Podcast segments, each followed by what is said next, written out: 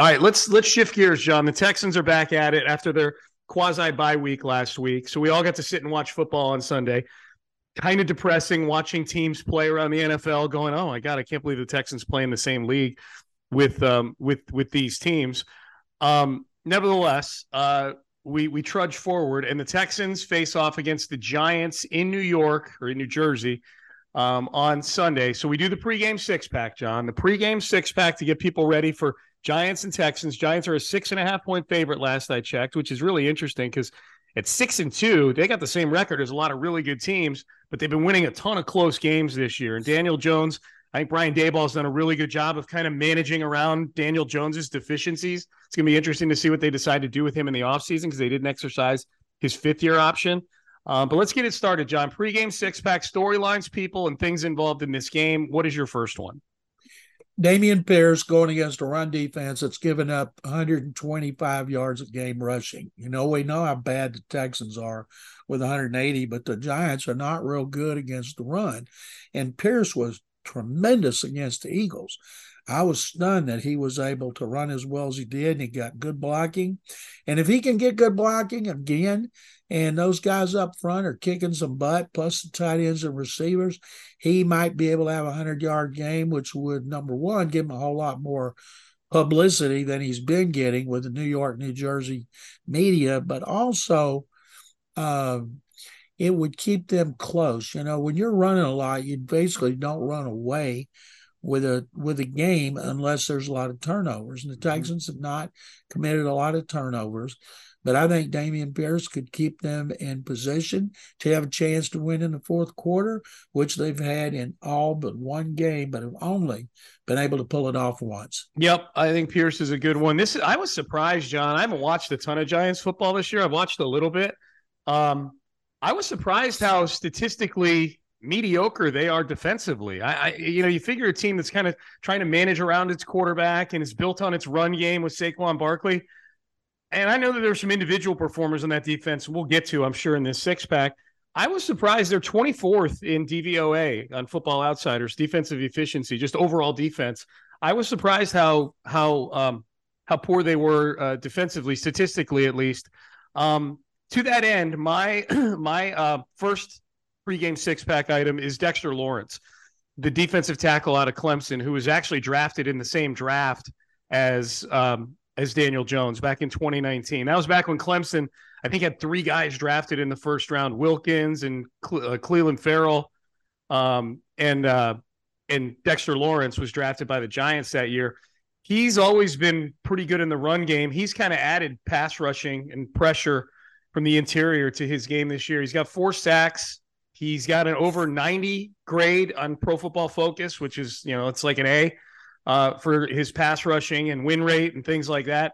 He's been really, really good. This is another game. This is the third game in a row where Kenyon Green, as a rookie, is going to get baptized here against high-level interior defensive linemen. It was Jeffrey Simmons 2 games ago. It was Fletcher Cox last week. And now Dexter Lawrence, who's playing at a very, very high level for the Giants. So the interior of the offensive line for the Texans, John, being able to open up things for Damien Pierce, who you mentioned in your item there, and also protect Davis Mills. We know oftentimes that pass rush that comes from up the middle is just as disruptive as a pass rush coming from the blind side because it doesn't allow you to step into your throws. So Dexter Lawrence versus the interior of the Texans offensive line for me. They did a really good job against Fletcher Cox, and then Hargrave killed him with 3 sacks. Yeah. And he led the Eagles in tackles. You never see a defensive lineman lead a team in tackles. And Pittsburgh got rid of him. And so Quisenberry has not been playing very well. He's taken a step back after an encouraging start. Kenyon Green is playing really well. A.J. Cann missed a game, came back. So I think they'll focus on Lawrence the way they focused on Fletcher Cox, but you got to beware of everybody else. My second one is Davis Mills has to outplay Daniel Jones. And Jones has 6 touchdowns, 2 interceptions. He hadn't turned the ball over, but he hadn't won a lot. He's rushed for almost 400 yards, 3 touchdowns, has 1 100-yard game. Mills, 10 touchdowns, 8 interceptions. Mills has got to not turn it over. He's already thrown more interceptions than he threw. Other than Buffalo last year, he had 4. He ended up with 10. He's already got 8 through 8 games, putting him on a pace for 17. That's not good enough. He needs to go through a game in which he doesn't throw an interception and hope that Jones does.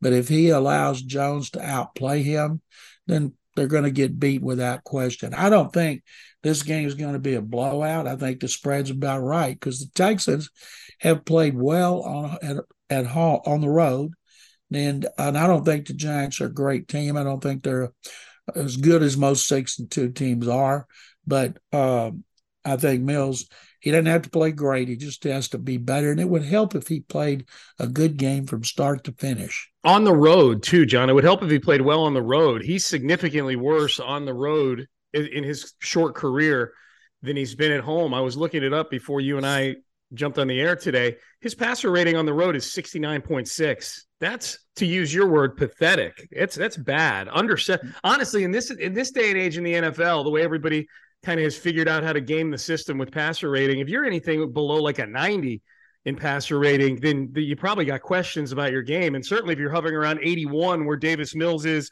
on the season overall, we know what that's looked like. We've watched every snap of it. He's an 81 for the season. For his career, he's below a 70 on the road. That's how bad he is. He's 10 points below what he's looked like throughout the course of this season.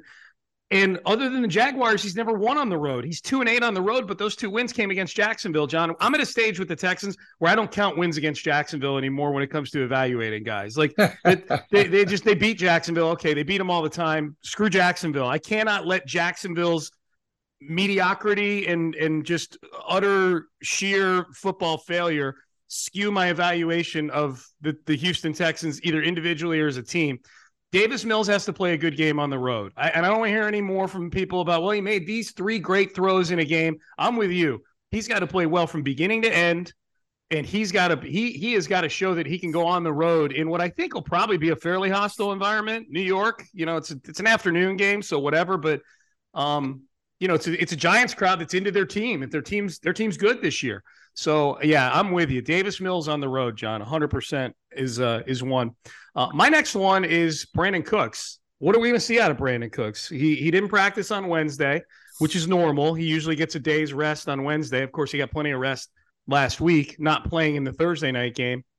But what type of Brandon Cooks do we get? Well, first of all, is he going to play? I'm assuming he is. I know they listed his injuries before he took his ball and went home as wrist/personal reasons. So hopefully his wrist is okay. But one, is he going to play? And if so, what kind of performance do we get from Brandon Cooks?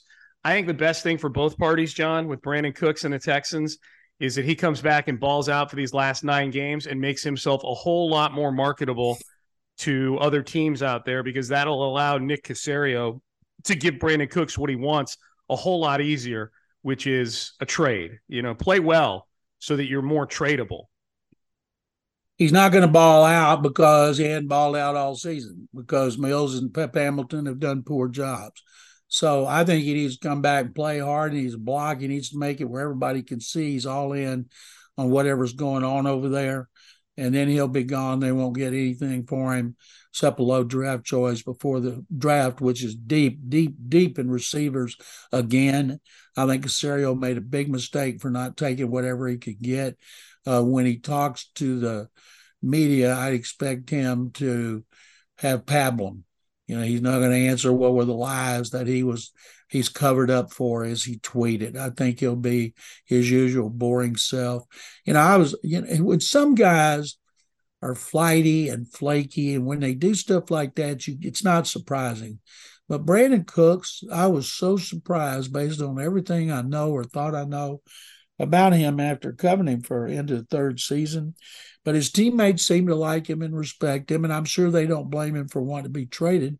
If you give an opportunity, all of them would probably want to be traded. And but he's got to play his butt off against the Giants, and then he's going to catch some balls. Davis Mills has got to be able to get them to him accurately. Yep. What's your last one, John? The run defense, the worst in the league, one of the worst in NFL history, going up against Saquon Barkley and Daniel Jones, who can pull it in and take off down the outside and or take off up the middle. They're the way they get killed by everybody. You know, they did. It's so funny. They gave up like 146 yards to the Eagles, and that was like, wow, their run defense was really good. And that's not good. It just wasn't pathetic like it usually is. I don't know how they're possibly going to be able to contain Barkley. If you could, I would commit 8 to the run, give them 8-man fronts, and make Daniel Jones throw the ball down the field and get beat by him and not the strength of their offense. Yeah, I don't know, man, this run defense, John, the numbers that they are eventually going to wind up with this year. I think you and I may have gone through this when we did the mailbag earlier this week. The running backs they play between now and the end of the year. I mean, they play Derrick Henry again. They play Travis Etienne, who all of a sudden has become one of the best backs in football this year. That pick is actually now looking really, really good for the Jags from 2 years ago. They play Nick Chubb still and Saquon this weekend, John. It's just it's a murderer's run. They play the Cowboys still, who the Cowboys run the football pretty well, mostly with Pollard these days, not Zeke. But it might get worse before it gets better, and that's saying something because this run defense is really, really bad.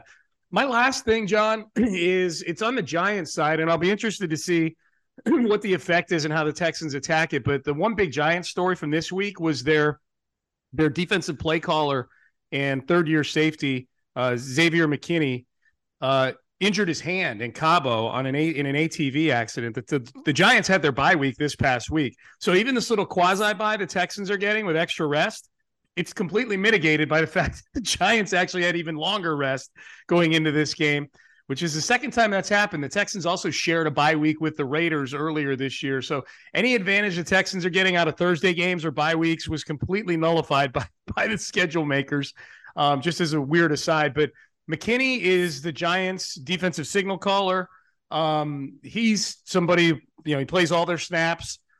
He's out with an injury that was, by all accounts, pretty stupid. You're on an ATV in Cabo during the bye week, and the ATV flips and you break your hand, and now you're out for at least 4 weeks. He's on injured reserve. So I'll be interested to see if the Texans do anything to try to attack that. Do they actually take some deep shots? Does Pep Hamilton try to do some things to confuse Julian Love, who I think is going to be the defensive signal caller for the Giants? But that's a storyline from the Giants side of things that if the Texans are trying to find little wrinkles to take advantage of, that's one of them.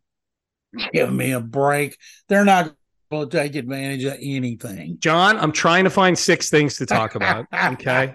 They're so bad on offense, Sean, and you know this.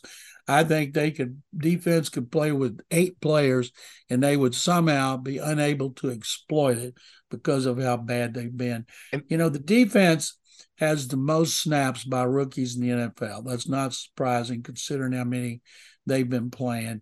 And even though they've given up a lot of yards rushing, it's just I have higher hopes for the defense than the offense.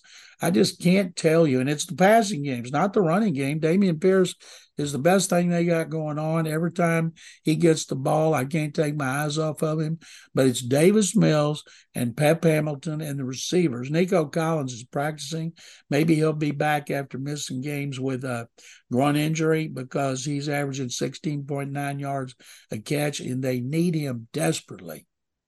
All right, John. So there's our pregame six-pack. What's your prediction on this game? It sounds like you think it's going to be maybe a closer game than the experts think. I think, let's see, you said spread was 6.5. I'll take the Giants 20 to 14. I have 20 to 17 Giants. So you and I are on the same page there. Texans hang around again. They've hung around in every game for a while. Yep. So that's improvement. Yep. Hanging around in the fourth quarter before you go down the toilet. They're slow starters and they're slow finishers. And the third quarter is their best. And then I don't know that I've seen a team just fold in the fourth quarter the way they do. And that's a lot of it's a lack of talent, but there's guys not playing as well as they did last year. This team, the record is going to be worse than it was last year by all accounts. And that's why it's so mystifying. And I'll tell you something else. After writing and covering the Astros so much, first time I've ever covered a champion, and then seeing how they operate and how they play and how clutch they are and how the fans are behind them, and then going back to covering the Texans again, it's kind of like, I guess, the difference between like eating filet mignon and then going back to chopped liver. Yep. It's it's a real buzzkill. You're absolutely right.